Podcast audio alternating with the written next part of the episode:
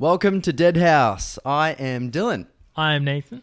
and we've got quite the setup today. We are recording at yours again, and uh, we're sitting at opposite ends of a very long dining table. Yes, we're uh, a royal family that I know. Uh, is very non-talkative, so we're just going to eat our steak and potatoes from other ends of the table in silence. I feel like we need a really long feast in the middle of this, like a banquet, and uh, we just sit here in silence, and you just hear the squeaking of the knives and forks. like you said, this is the longest. Uh, this is the furthest that we've sat away from each other when recording. I don't like it. I know it's, it's making me uncomfortable. We've got Alex playing games in the background, Yes, she's behind me. catching up on some Hogwarts Well, this, Legacy. this is so. This is our first live podcast. yeah, yeah. First with an audience of one. Live and direct, coming at you two weeks from now. Today, we are recording our 15th episode. Fifteen already. My I think word. that's quite the accomplishment. sure. Yeah, I don't think I've ever done anything for fifteen episodes. We went from humble beginnings, uh, just recording little half hour episodes with no direction, to uh, recording hour long episodes with no direction.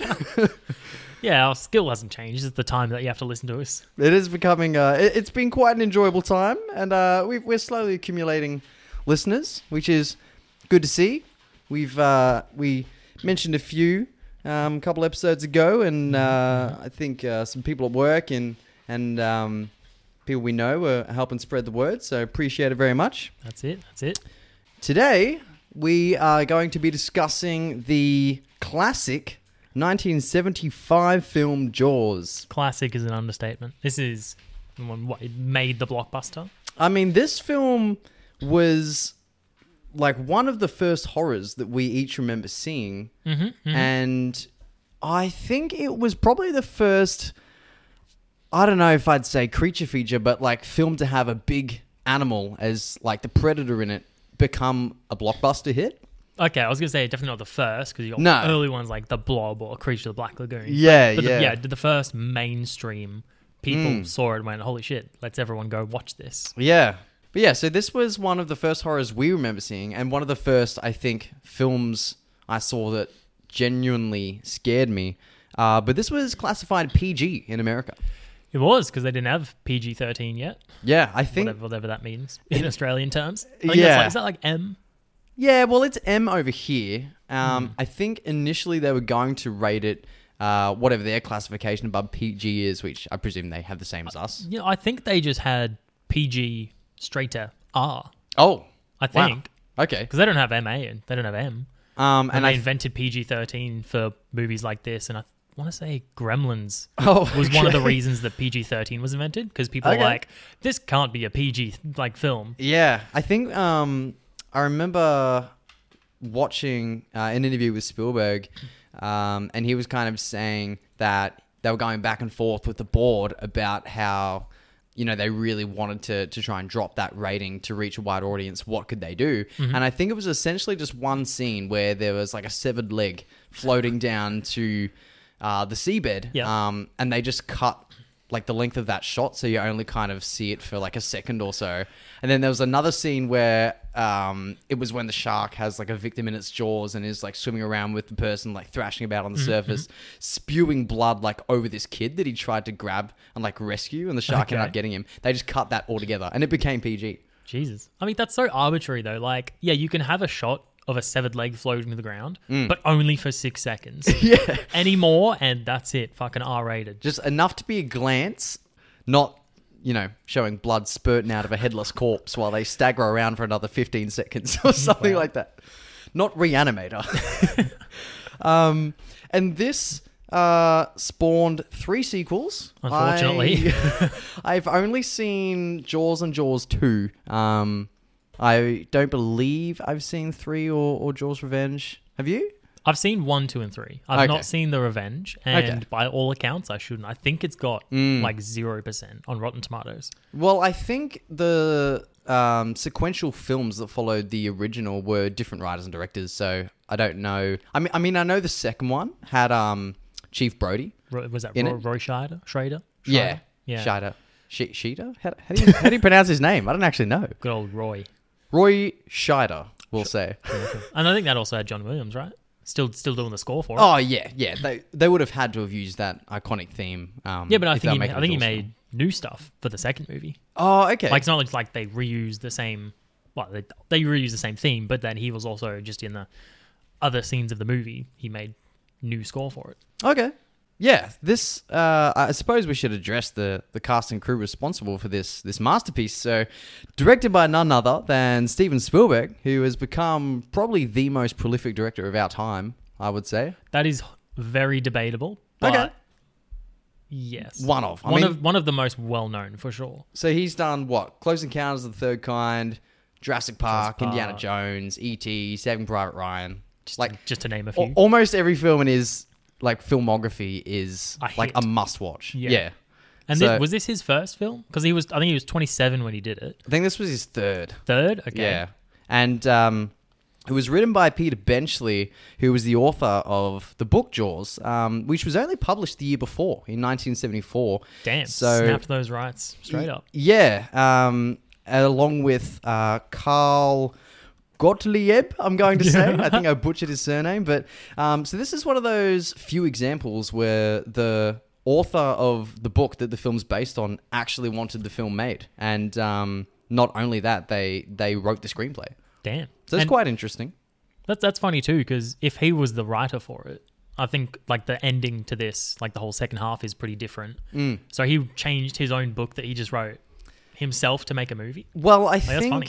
Yeah, I think they kind of wanted to make a feature to kind of write off the success that the book was having at the time, and then I think they got another guy to kind of rewrite the script. Um, and Spielberg actually did his own draft revision of it. Mm-hmm. Um, and then they had like another guy again, who I think might have been Carl, that sort of got the final screenplay for Right. it. So just went through different processes of like, all right, Yeah. this is my version. All right, tweak that, change that. Okay, and then it finally got down to it. Yeah, because like you just mentioned how the ending is one of the main differences. I think in the book, I've not read it. I've always wanted to, but it's hard to find. Um, I think the original ending is uh, the shark when it's got like the barrels attached to it. Um, it can't swim properly and it drowns. Oh, okay, Whereas- that's hella anticlimactic. Yeah, it's a bit of a downer. I mean, the Wait. shark still dies. The shark drowns. Yeah, because it can't like like sharks need to Oh, like fish okay. need to Yeah, yeah, move yeah, gotcha. so they can filter the oxygen. I was about to say, their what kind gills. of dumb shit is that? How do you drown a shark? Um, Actually, yeah, because sharks. Fuck, that might be a myth. Do sharks always swim even while they're sleeping? I Yeah. feel like I've heard that. Yeah, they can sleep uh, while they're swimming, as far as I'm aware. They just kind of cruise on autopilot. Is that fish too? No, because I've seen fish stay still. How come they can just buoyantly bob? Um, I don't know. I don't know enough about their anatomy to comment. Why the hell not? Are you not a marine biologist? um, but yeah, and obviously, um, in the film, the fucking thing explodes when they shoot Yeah, an yeah. oxygen tank in its mouth. And well, I think even more than that. Uh, and I've also not read the book. Mm. I'm not a huge reader. yeah, Um, I'm pretty sure one of the differences is in the film they go out on the boat to go get the shark, and then that's like they don't go back to land until afterwards. Whereas in the book, it's they go out, they don't catch him the first day, they go back home, and Yeah, like they're okay. back on land, and they're sort of back and forth between on the boat and on land. it would have been, I guess, definitely more drawn out in the book, and they would have explored more avenues for character development and all this kind of thing. But um, I remember reading that Spielberg and co. just wanted a very linear plot for this story, so they removed a lot of those other elements. So it was just as simple as this horrible thing has happened, and then there's this team of people that go out to kill it, and it's just becomes sort of like an adventure action horror. Yeah, yeah. At that point, It, um, it definitely creates a like a good sense of isolation as well. The the fact that they changed it so they go out on the boat and then Mm. they're out there, they're trapped there. yeah, Like I think they only show like one shot of land once they're on the boat, and that's when they're almost back. Yeah, and I think I have read that when Spielberg and Benchley were debating about the final finish of the film, um, when Spielberg pitched his original idea of having the tank explode in the shark's mouth to Benchley, he was like, "That's preposterous! Like it's unbelievable. People won't fall for that." And he's like, "If I have made viewers sit through two hours of this unbelievable film." They're in my grasp. For the last three minutes, they'll believe anything I give them. Yeah, and he admitted in interviews that he was wrong and Spielberg was right. And um, yeah, uh, I've heard when it was screening for its debut in theaters, like people were like applauding that scene. The credits rolled, and then when it finished, they like stood up and gave him a standing ovation again. Damn, okay. So it worked. He's right. Fucking hell. the man knows what he's doing.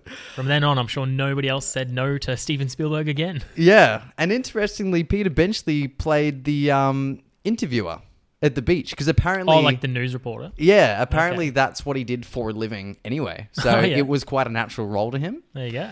And of course, starring Roy, Roy Scheider. Is that how we're saying his name's pronounced? I'm not. I'm just going to avoid his last name. His like- name is Roy. It's like I've always said Richard Dreyfuss, but in interviews, um, they say Richard Dreyfuss. Okay, yeah, because I've. I would say Dreyfus for some reason, but maybe it's just because I've heard it. Yeah, and Robert Shaw. So Roy Scheider was Chief Brody, um, the cop on Amity Island, and Richard Dreyfuss was like um, Matt Hooper, who's like the shark expert. Yeah. They call in to, to help track him down, and Robert Shaw, of course, uh, the fisherman Quint. Those actors.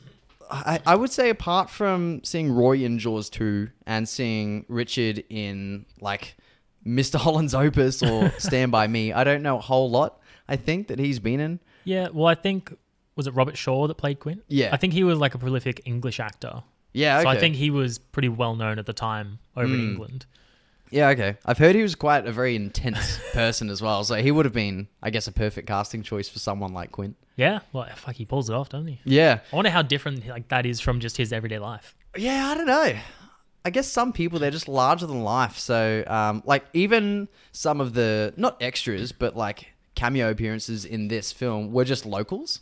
Um, of, of where they shot, and they were just so charismatic that Spielberg wanted them to be in the film and didn't even give them lines because like Oh, yeah. their natural dialogue was just so charming that he just wanted to include that. And it was shot in Martha's Vineyard. Yeah, Martha's Vineyard in Massachusetts. And uh, I believe the reason for that was because um, the sort of beaches went were, were only about 30 feet deep and they went about 12 miles out. So when they had this big mechanical shark, they could use that and just like rest it on the seabed but make it look like it was oh, out at yeah. sea. I like that. So I don't know how deep 30 feet is.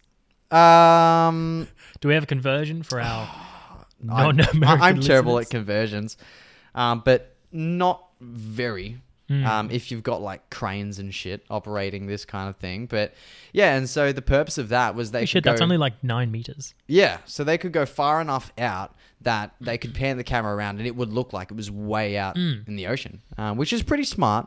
And we spoke before about the film's success uh, commercially. So it was shot on a budget of seven to nine million. I think it was originally seven million, but they went over budget, Over budget by $2 million. something like that. Um, but it made uh, four hundred and seventy-six point five million at the box office. Wow. So phenomenally successful. Um, this became the highest grossing film of all time uh, when it premiered, but it was only short lived because two years later, A New Hope came Oh, out okay, and that right. surpassed it. Yeah. Um, which you know, fair enough. But uh, yeah, so so quite an impressive um, feat as well. Uh, knowing that that was Spielberg's third film. Plus, there's also because I've heard that it it created the term blockbuster because it was given a spot to be released in the winter. Okay. No, sorry, the summer. One of the two. Uh, the summer, where which was kind of like a place that movies would be put out to die, because everyone was always outside Yeah, enjoying their summer instead of being inside the movies. And then all of a sudden, they put Jaws out. It gets this huge word of mouth, like everyone goes to see this movie. Mm. And then instead of spending the day out in, in the summer, they go inside and watch the movie. And then that's like the summer blockbuster. Well, that would work to its credit, being a film set at a beach. Yeah. But like it also makes you think though, if it did that well when it was put in a time slot where movies pretty much went to die, Mm. imagine if they put it in a time slot that movies did well in. like in prime time. In prime time, it could have done even better. yeah, wow, that's impressive. And I mean, oh, when was this? Seventy five. So all these years later, like it is still, um, like you still see it on TV all the time, and you see like merch with Jaws on it and all this kind of thing. So it's, I guess, like Star Wars, it's probably um capitalized as much in the merchandise realm as Oh, it yeah. did the the cinematic history. And speaking of renowned feats, it was the first major motion picture shot at sea. And uh, I read that a lot of the cast and crew were like regularly seasick on shoots, and you know they were shooting like six days a week for you know months at a time, and uh, because a lot of the time they were shooting towards the horizon. Um, there'd be like hours where they'd be waiting for passing sailboats in the distance, and as soon as it'd be out Oh, of shit, frame, yeah. they'd be like, "All right, go, go, go," and they'd get into position. Um, but because they'd have to like anchor the boats down um, with like the, the the drift and current and all that kind of thing, by the time they waited for um, distractions in the background to move along, they'd have to like um, reposition everything, and Oh, that yeah. took even more time again. So very long shooting days. Fucking hell. I mean, would you rather be stuck on a film set filming this, like on the ocean, Mm. or in like like Texas Chainsaw, like the summer heat Oh. with dead carcasses everywhere in a house? You know what? Probably Texas Chainsaw because then at least I have my feet on solid ground. you know, you can just you can just walk outside, get some fresh air. Whereas if you're trapped on a boat, I mean, even even though I know they're not that far out, like we've just explained, like I don't get seasick, and I haven't really been on boats for extended periods of time since I was a kid. But surely after like months and being on a boat all day, it would start to get to you. Yeah, true. I guess the time aspect, like Mm. months at a time, that's that's bad. Yeah, like you know when you've been on a boat and you step on solid ground, it still kind of feels Yeah, like it's yeah. rocking. Um, and interestingly, uh, they incorporate a lot of real shark footage in this film, and it was shot off the waters of South Australia. Represent. Yeah, which is pretty cool.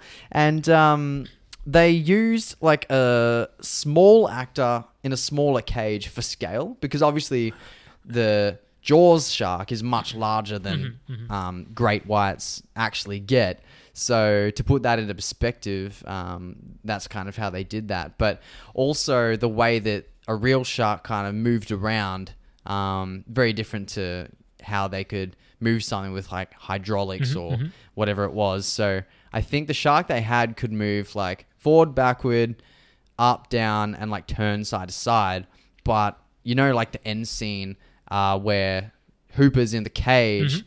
and then drops the dart gun, goes down to get it, and then the shark just kind of like thrashes about and mangles this cage. Yeah, yeah, yeah. that was real footage that they shot in Australia where I think they explained the white pointer got caught in a rope and it was distressed, so it started thrashing about, demolished this cage. Um, and because they liked that so much, they changed the script so they could keep that in the Damn, film and it made it that movie. Hooper dropped his dart, so he had to leave the cage. That's awesome. yeah, so I because they obviously weren't expecting that to happen. They were just kind of hoping I was the thinking like in by. in the movie, it looked like a real shark in that scene. Like, how the hell did they get a shark to just like thrash about Yeah, above a cage? yeah. It, they didn't. It just happened to happen. That's cool. Yes, that was pretty sick. And um, I guess talking about the mechanical shark as well, it was designed by Robert Mattey, who did the giant squid in Twenty Thousand Leagues Under the Sea film adaptation. There so you go. that's pretty cool because So he specializes just in deep sea creatures. yeah, I guess so. Because I hear that Spielberg just had trouble getting anyone to take it on board because um, they said, you know, A, it was hard enough to create something like that. Um, but B, the time frame that they had to do it was extremely limited because something to do with like the Screen Guild or something like that. Um, their contract ran out um, on like 30th of June or something, and they were talking about like starting this filming in April or something like that. So they had a limited amount of time to build a shark that was fully mechanized and they could use. And he was the only one in Hollywood that was like, "Yeah, I'll do it." And uh, he, stepped up and fuck, yeah, delivered. Bet, bet those other motherfuckers were just like, well, I wish I'd done that. For sure. And uh, the shark was famously called Bruce, um, which obviously they use in like Finding Nemo Nemo, and uh, other popular culture. But that was named after Spielberg's lawyer. And it was because they went like over budget, over schedule. Um, it malfunctioned all the time. And they were just like, it was much maligned. And um, it was kind of like a tongue in cheek name for like the amount of grief it was Mhm, causing them.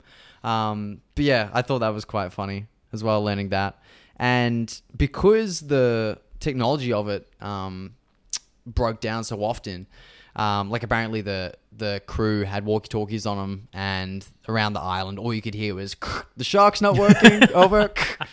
And uh, because of that, they were so frustrated that Spielberg made the decision to actually incorporate more scenes where um, it's just implied that the shark is there. So So like they'd the rely. POV shots and stuff. Yeah, POV. Um, they just have like ripples in the water and rely on that iconic theme music, Mm-hmm, um, so you know it's around, or even just using a fin and just having like the dorsal fin sort of pop up out of the water. So obviously, you know, the viewer thinks that's the shark.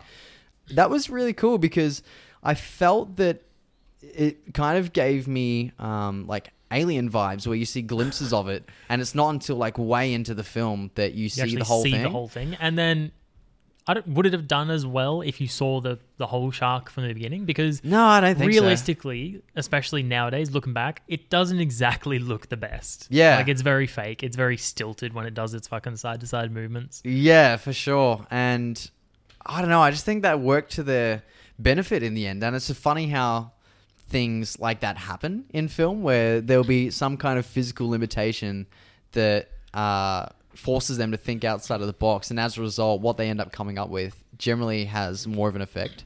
And that's also why, like, the barrels scene at the end was so long um, and drawn out because it meant they just had, like, barrels and a rope.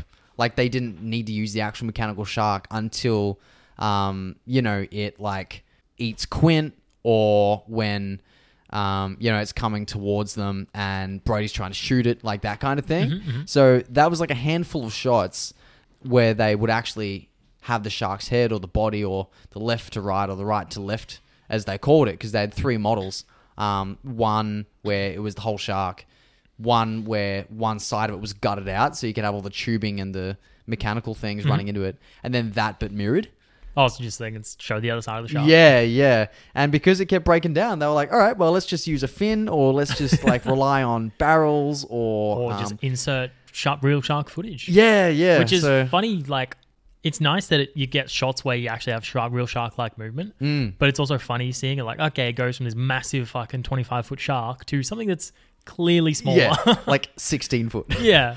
And the boat, the Orca, which I love that it's called Orca because it's bad luck to change the name of a boat. So Okay, I didn't know that. I presume they probably bought a boat called Orca, but Orca is also the only known predator to a great white shark. Yep. Yep. So that was nice. And they they had two of them and one that I think it was designed or they they rebuilt it so it could break in half and still float or something like that. Oh, for Um, like that final shot where it's like yeah. half in the water. Yeah, so they used that for the final act. But the other one um, they were using for all the other shots in the lead up to that. And apparently it got accidentally damaged. I think when they had like the barrels on the rope attached to the back, um, there was a point where they reefed them back and it broke the whole back of the boat off and it was actually taking on water and sinking. Damn. All right. And so they were like in a mad scramble to get another boat out there to get the the actors and crew off. Um, and everyone over the walkie-talkies was like, "Save the actors! Save the actors!" And then the um, the sound guy like held up the recorder and he's like, "Fuck the actors! Save this!" Yeah, I mean the actors can swim. You Yeah. Don't, you don't want to fucking get salt water in your in all So- your equipment. So that was pretty cool as well. But yeah, apparently the filming process was so arduous that um, they'd spend like an, a whole day at sea filming, and they'd maybe get like five shots they could use. Jesus. So that's the reason it went over schedule, apparently, because it was, you know, it would have been rough conditions as well. Yeah, I- mean, it's a fucking massive undertaking. Yeah. Filming on the water for the first time, especially back in the day where they had tapes to Mm. record it with. Yeah, and talking before about like how early in Spielberg's career this was, um, his debut film Duel, which was released in 1971, um, he made some parallels to that in this film, um, particularly in his revision of the script as well, uh, where there were like some similar shots, um, or even like similar premise, really, like this one big predatory thing, like gunning down, um, you know, someone innocent. Whereas like Duel was this big semi truck. Oh, um, okay. I was going to say, I. I, have not seen Duel and I've barely heard about it, but Yeah. yeah. it's the one with the truck, right? Yeah, so that was interesting, and he even used the same dinosaur roar from like a B movie. Um, as when the truck goes over the cliff to sound like the groan of all the, you know, mechanics of the truck like mm-hmm. breaking as it's going overboard. He used the dinosaur roar, and it actually sounds very effective. And he used that in Jaws when the exploded shark is like spiraling down to the bottom. Okay, right. So- because I think they also use like a tiger roar, don't they? Like when the shark Oh, maybe. jumps out of the water at some point, Yeah, which is I, I might have read that. Or the, oh, that um, might actually be one of the sequels, like Jaws three or Jaws: The Revenge. Like it literally Okay. roars like a tiger. That's hilarious. I, don't, I don't know because That's one of the creepy things about great white sharks is when you know you see this like yawning uh, set of jaws coming out of the water at you, and it like goes to to eat a seal or whatever. Like it's silent. That's part of what Un- makes until it, so it creepy. breaches the surface. Yeah, Because that have you ever seen like footage of that where they just like breach the surface and get that full giant ton I don't know if they're a ton but fucking body out of the water? yeah. Oh, Like, when they like takes flip power. around and Yeah. stuff. Yeah, for sure. That's crazy. Well, I think I think uh, on average, a fully grown great white shark um, can grow up to six point four meters long and weigh around two tons. Oh, there you go. Yes. So, and they can get all checks of out. that fully out of the water. Yeah, I weigh much less than that, and I can't do it. like crocodiles. It's um hella impressive. Um, but yeah, talking about like a lot of improvisation in the script as well by using locals. Even uh, Quint, um, oh, what's his name? Is it Robert Shaw? Shaw? Yeah. Um, that scene where he's boarding the orca and he's like reciting that poem. oh, here lies Mary or something. Yeah, Yeah. died at 103. something about like only lost her virginity. Uh, something about that. Yeah, yeah, yeah. Um, apparently that wasn't scripted, and uh, after that scene, when Spielberg called cut, he asked Shaw like, "Oh, is that from a song? Is that from a poem? Like, can we use that in the film?" to get like copyright or something. yeah, and he's like, "Well, you won't need to worry about copyright because I read that um, on a tombstone in Ireland." Fucking so that was just like someone's epitaph. He just remembered and recited for that scene. What a weird thing to put on a gravestone. I know. That's something I'd do. Have like a tongue-in-cheek poem. Hell yeah. But yeah, that was pretty cool. But man, this film, it's it's like a masterclass in building suspense. And one of the reasons is like I said before, the fact that you don't see the shark or at least the whole shark until like halfway through. But even like the bluff scares in that raft scene where the kid dies on, on the beach and like the fishing reel, you know, when Quint is like Mm-hmm, oh yeah. he, has got it in his he's waist. like and- looking at its tiny like click click click Yeah. click click click, Like and he's slowly very unspooling. and then he slowly like puts on all his gear. Like everyone else doesn't Yeah. even know about it. Yeah. I love that. That was good. And then, of course, the barrels as well. Like when you mm. see the barrels pop up, it's like, oh, okay, the shark's back. Even that like iconic theme music, it's so simple but effective. Like someone like John Williams, you expect like some massive technical score to come back. And apparently, when he first showed Steven Spielberg his idea of the like, and he laughed because he thought he was kidding. What what's the real song? Yeah. Um, and then when they like kept doing that again and again, two shots of the film, he's like, "This is perfect," because. John Williams' idea behind it was you could like increase the the tempo of Mm-hmm. it for tension, you could slow it right down, uh, and the fact that it was just the two bass notes, having them um, like just a tone or a semitone apart, like already aurally puts the listener on edge. Like that's just that like science behind music.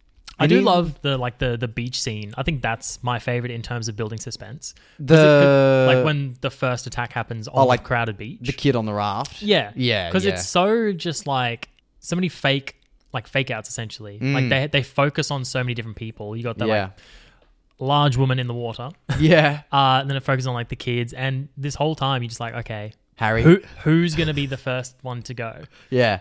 Yeah, that's really good too because that's the first death when people are around.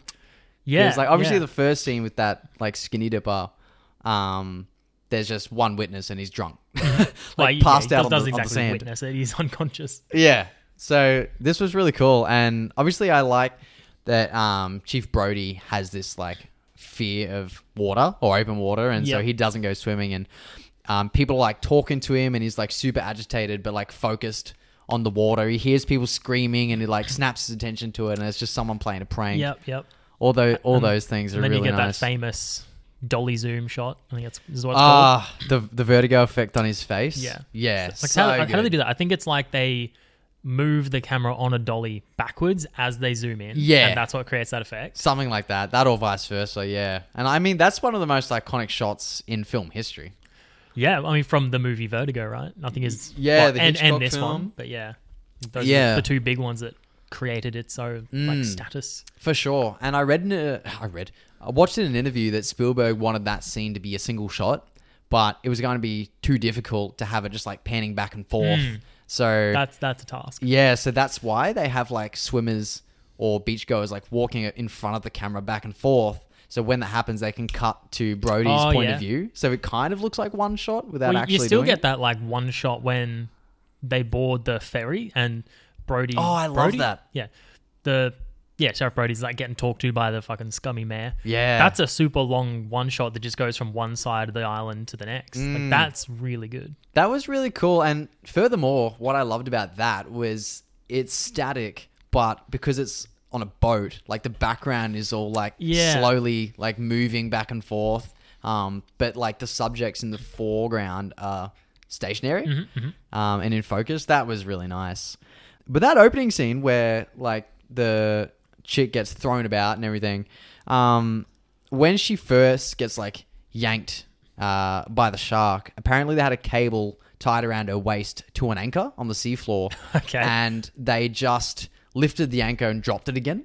And that's how it looked like she, you know, was So like, it's like pulled l- back. legitimately pulling her down. Yeah, and then when she gets like, um, you know, thrash about at the surface back and forth, um, apparently that was again a cable around her waist, but it was two guys on the sand that were running back and forth, and they must have had the cable like underwater around some poles or something, so it didn't just come out of the surface. Yeah, because I was wondering when we were watching it how they actually filmed that because she's really getting thrashed around. Yeah, yeah. Well, apparently that's what happened. They like pull her one way, then pull her the other way, and she just like was overly dramatic in the water to make it look more violent than it Yeah. actually was.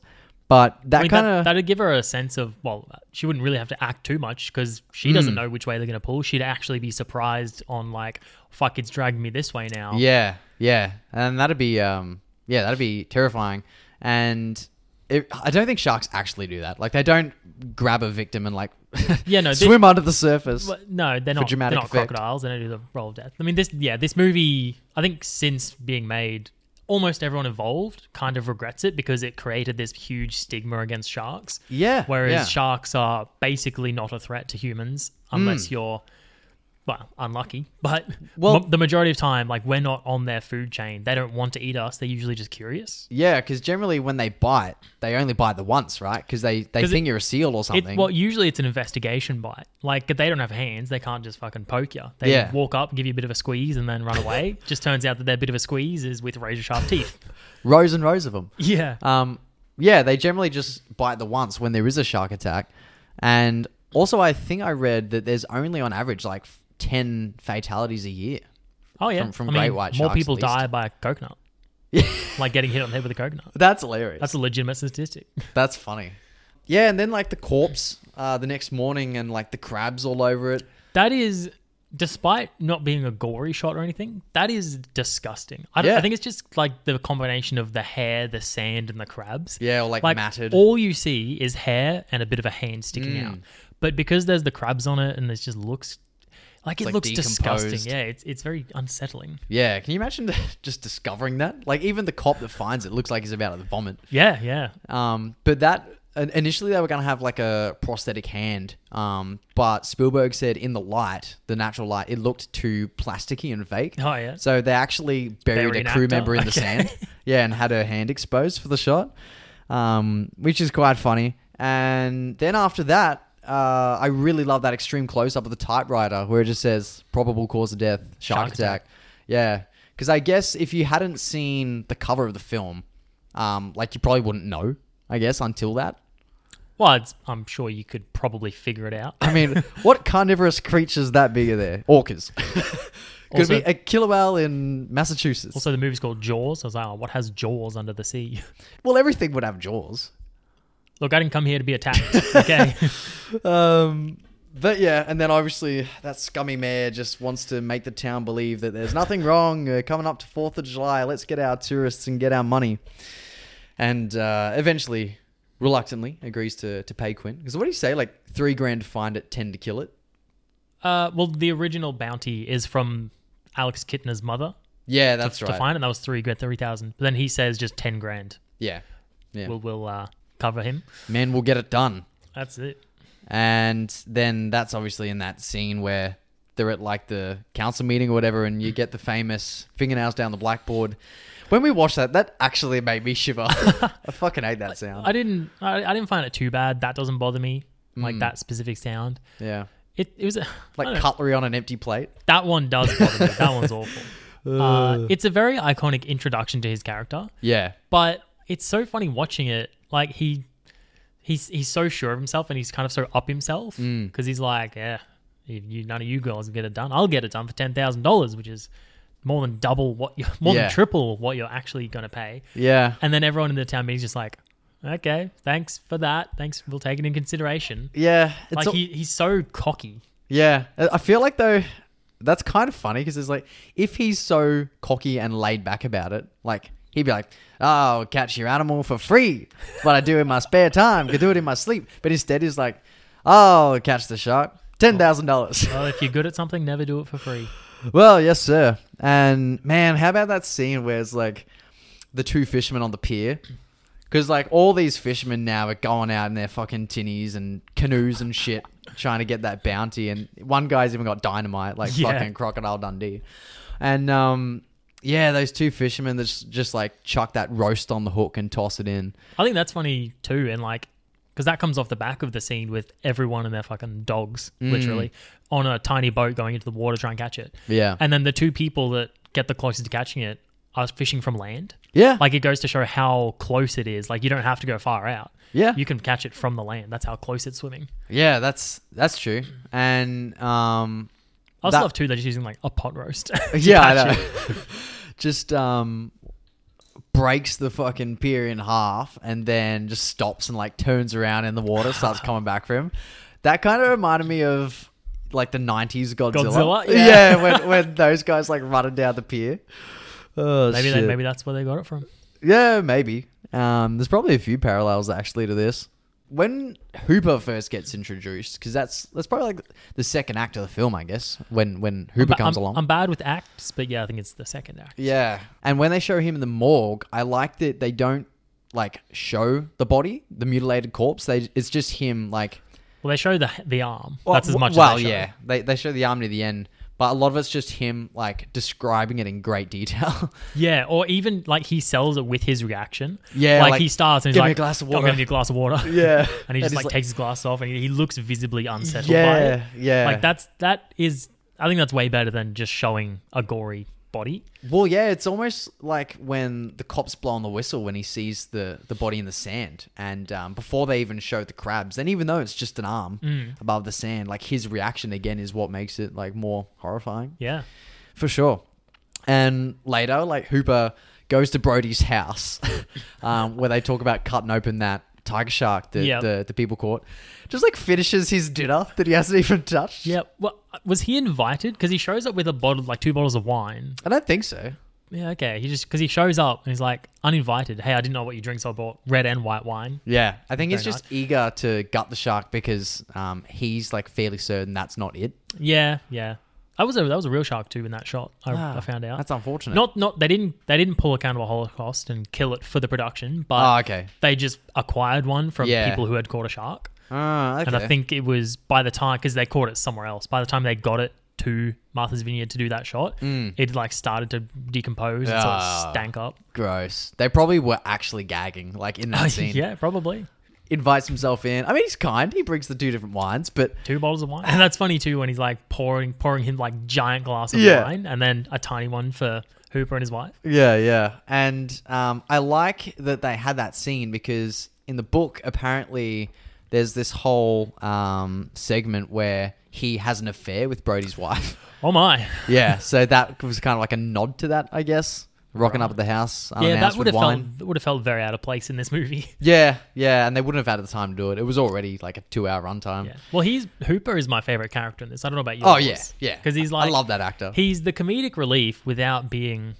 like overly like slapstick or silly. yeah, yeah. Like he just has these like small one-liners, especially the first scene he's there, Mm. and the people are on the on the boat, and he's just like, "They're all gonna die."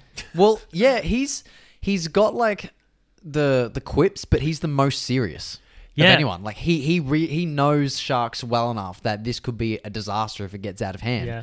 But because everyone's so ignorant to it, he just there's nothing you can do but laugh.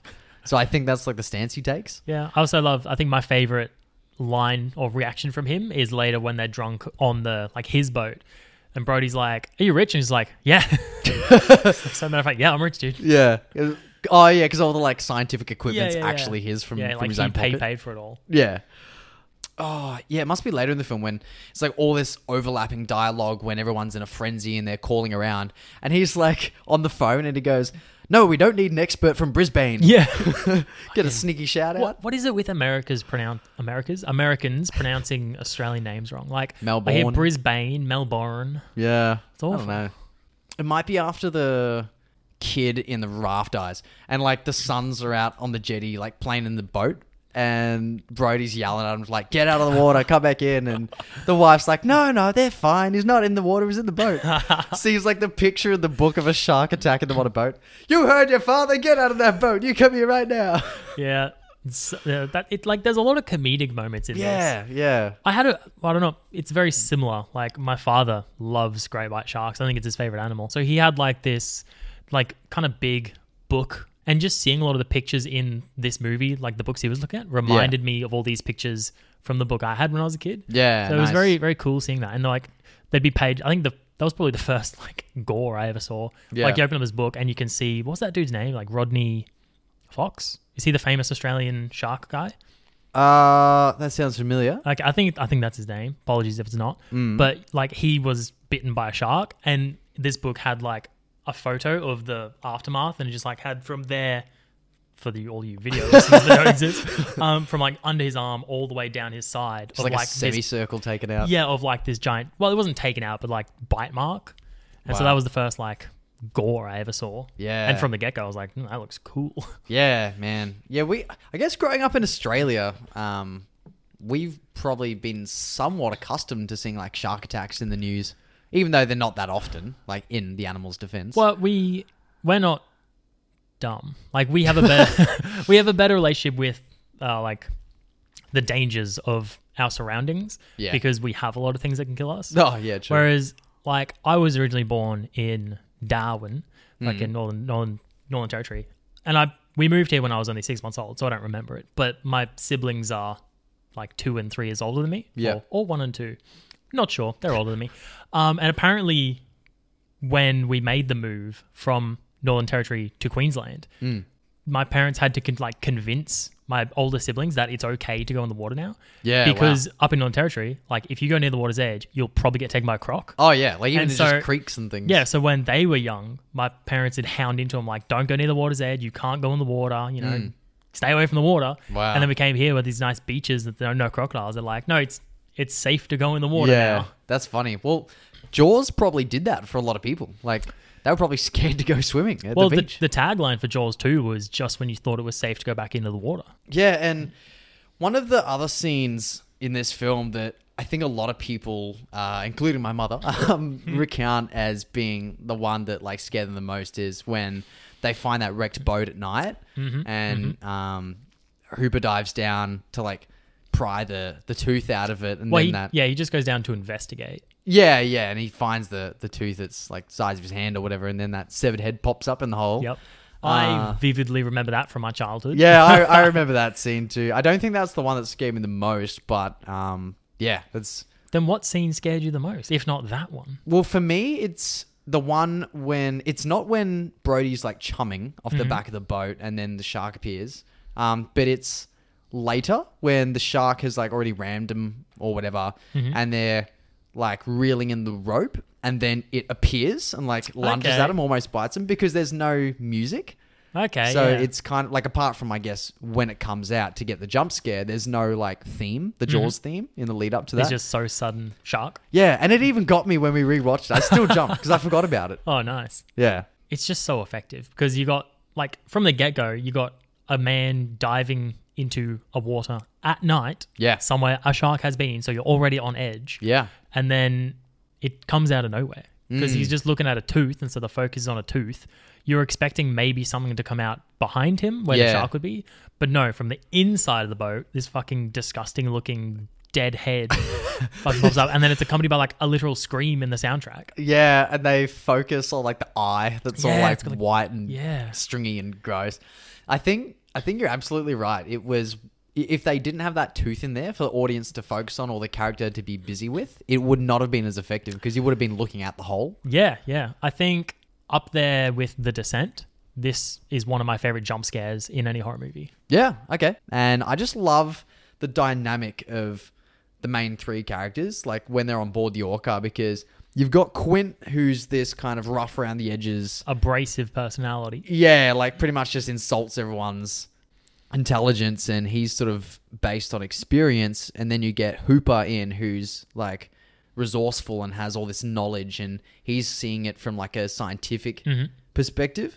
But then you've got Chief Brody that's just like the everyday civilian, and he's like, I just want to help the people. I just want to kill this thing. Well, he's also a, uh pun intended fish out of water because he's new to Amity as well. Yeah, true. Because So he's he went there from New York, like right? it's, it's yeah, it's funny how he is the newest in town, so he's really got no ties to the place yet. It's not like he grew up there, yeah, but he's the one that's focused on protecting it the most. Like the mayor who would have, you know, is the mayor of the town and grew up there, would rather keep it open than protect the people of his Yeah. hometown.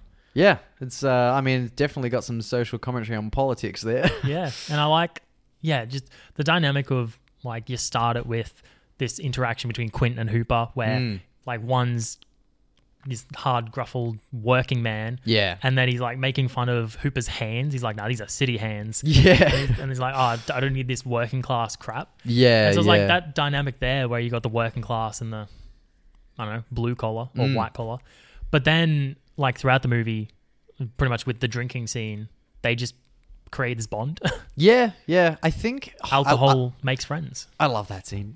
It, I mean, I- I'm sure enough has been said about that monologue from fucking Quint, yeah, but holy shit. Like, It's that's just- a good scene. yeah, and that was something that um wasn't in Peter Benchley's script. Really interesting how he just kind of details this like actual event of Mm-hmm. like the USS Indianapolis, but it also um gives like motive to Mm-hmm. to that character because like the reason that he hunts sharks is because like they killed all his men Yeah. like when they were stranded underwater.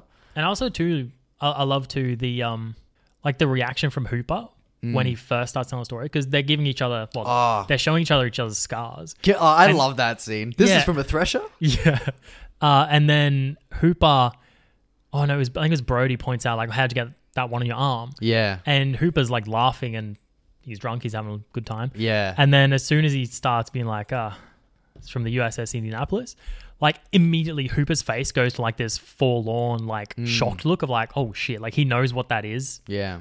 Just respect. And then throughout the entire monologue by Quint, you got Hooper in the background just looking at him with complete awe. Yeah, I watched an interview with Richard uh, Dreyfuss, we'll say, pronounce it correctly, um, about that scene, and he said he was just enamored in his performance. Like when he's sitting there, gobsmacked, just watching him uh, in awe. That was just his actual reaction of, of Robert delivering that that speech. I think it'll, I think I um read it too where originally Quint, what was his name? Robert Shaw, the Mm-hmm. actor, because they're meant to be drunk in that scene. He filmed it drunk, like he tried filming it drunk. Oh, okay. but it was unusable because he was fucking hammered. yeah. And so he felt so bad. The next day they redid it, and he got it in the first take. Oh wow. So it's almost like he felt bad, so he had to make up for it with this amazing performance. Yeah, he just sounds like he was such a good actor. Um, because Hmm. there's another instance where he did something like that, where uh, I think it's the scene where he's like got the the rod out, and um, you know the you get the suspense of the reel Mm-hmm, slowly unspooling, and then um, it starts flying, and he turns around and yells at Hooper, and he's like, "Start the engine or turn turn this thing around or whatever." Yeah, yep. Apparently, that took hours to get right because he was so seasick and sore, and like um, fucking had like heat stroke or whatever, Hmm. and he took like minutes to get ready. He was like easing himself into the chair, slowly like putting his stuff on and grabbing the rod and getting ready to to deliver the line when they yell action. And then he just turns around and screams it um, with such ferocity, and they were like stunned uh, at how effective it was. So he just must be an incredible actor. Surely, uh, it must just be a like problem of my memory. But from the child, from my childhood, I remembered it being a much bigger boat. So I thought that was funny. Like Yeah. rewatching now, it's smaller than I remember. I'm like, ah, the boat that they're going to need a bigger one of is smaller than I remember.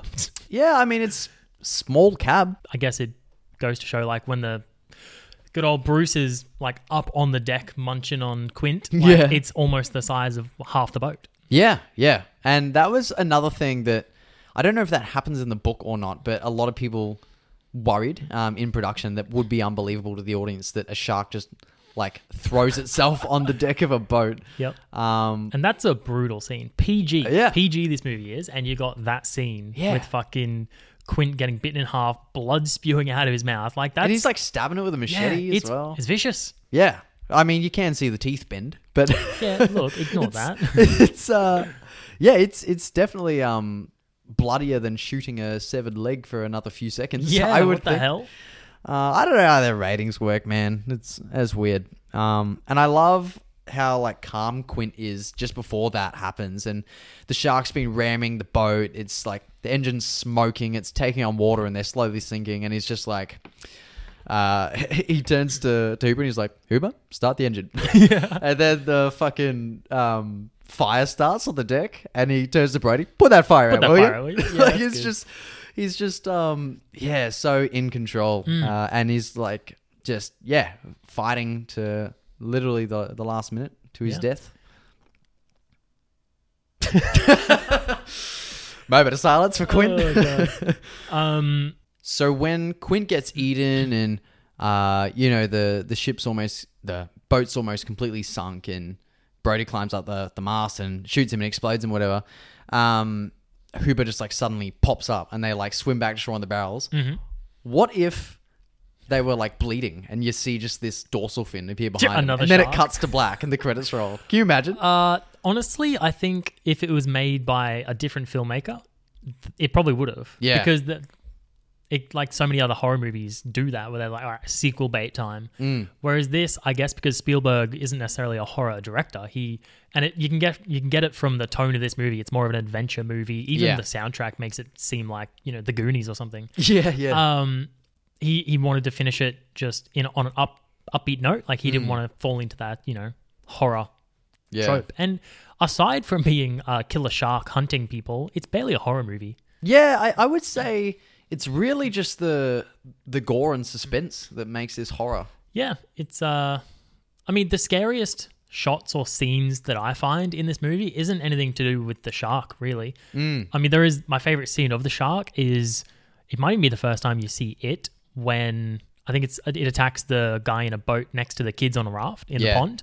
And uh, like you're just looking from above and you see the shark underneath the water. Yeah, Uh, that's when you see the severed leg fall down. in the Yeah, yeah, yeah. Um, but most of the scenes I love the most and I find the scariest aren't to do with the shark. They're just like to do with how deep the water is. Mm. So you got like the opening shot with well not opening, but the one of the first scenes looking up at the the Oh, woman. Like yeah, just the POV. yeah, because the scariest thing about water to me is the fear of the unknown underneath you. Yeah, There is something underneath her, and it's like fuck, like that'll that'll be in your mind when you Yeah. go in water.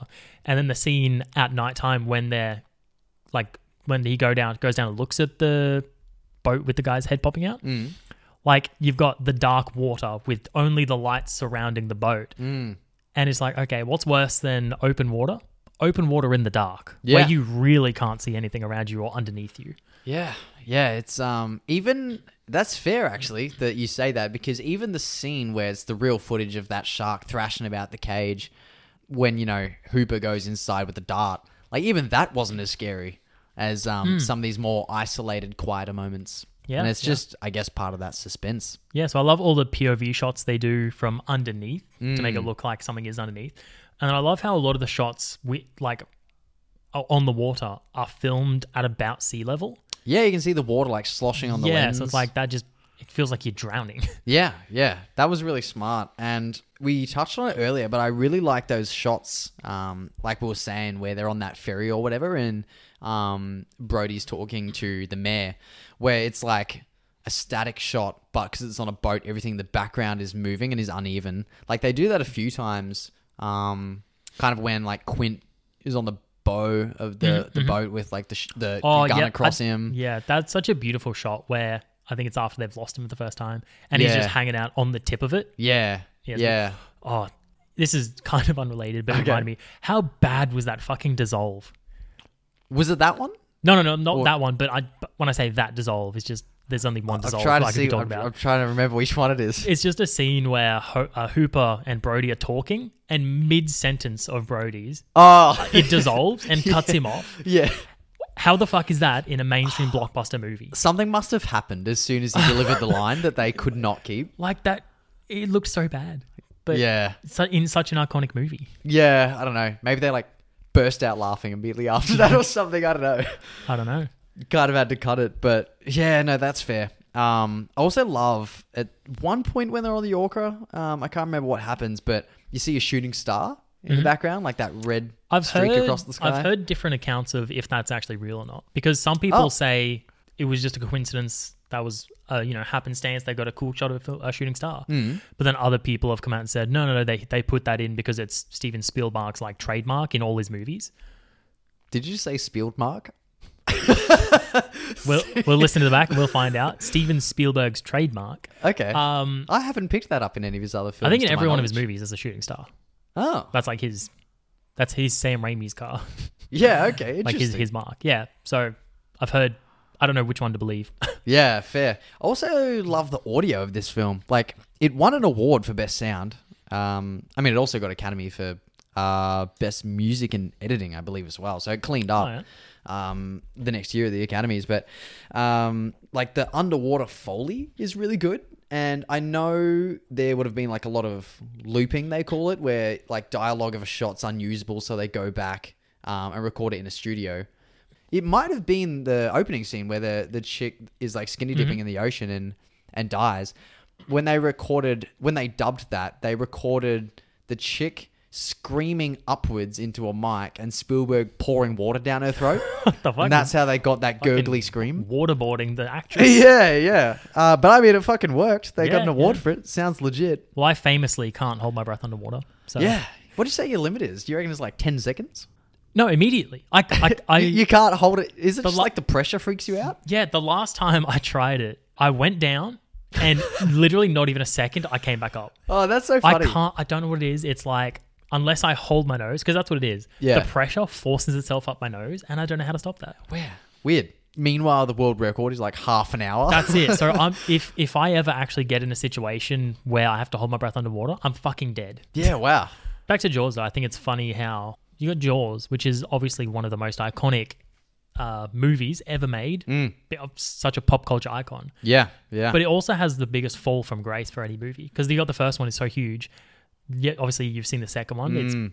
it's still a movie, you know, like it, Yeah. it's not that great. It kind of rehashes just the same. It's the same movie, but but Yeah. then you get the third the third one, which falls into the 3D trap. Yeah. has one of the Like Piranha. worst has one of the worst shots in any movie ever. oh, If okay. you haven't seen it, uh, I don't even know what you'd search to look it up. Like Jaws 3D shark breaking glass scene. Okay. I'll show you afterwards because it is funny. Okay. Okay. Uh, and then Jaws of Revenge, which I, I've not seen, but Mm. famously is one of the worst movies ever made. Flops. Yeah. Like I mean, there's that famous quote because it's got Michael Caine in it, okay. and he, he, there's a famous quote where someone asked him if he'd seen the movie, and he's like, "I haven't seen the movie, and by all accounts, it's not good." But I have seen the house that it built me. so he, he was purely just in it for the money and he owns that. Yeah, wow. I mean, some people like cringe when they have to watch themselves. Um, it's like even like listening back to this pod sometimes. I'm like, ew, my voice. No, I'm hilarious.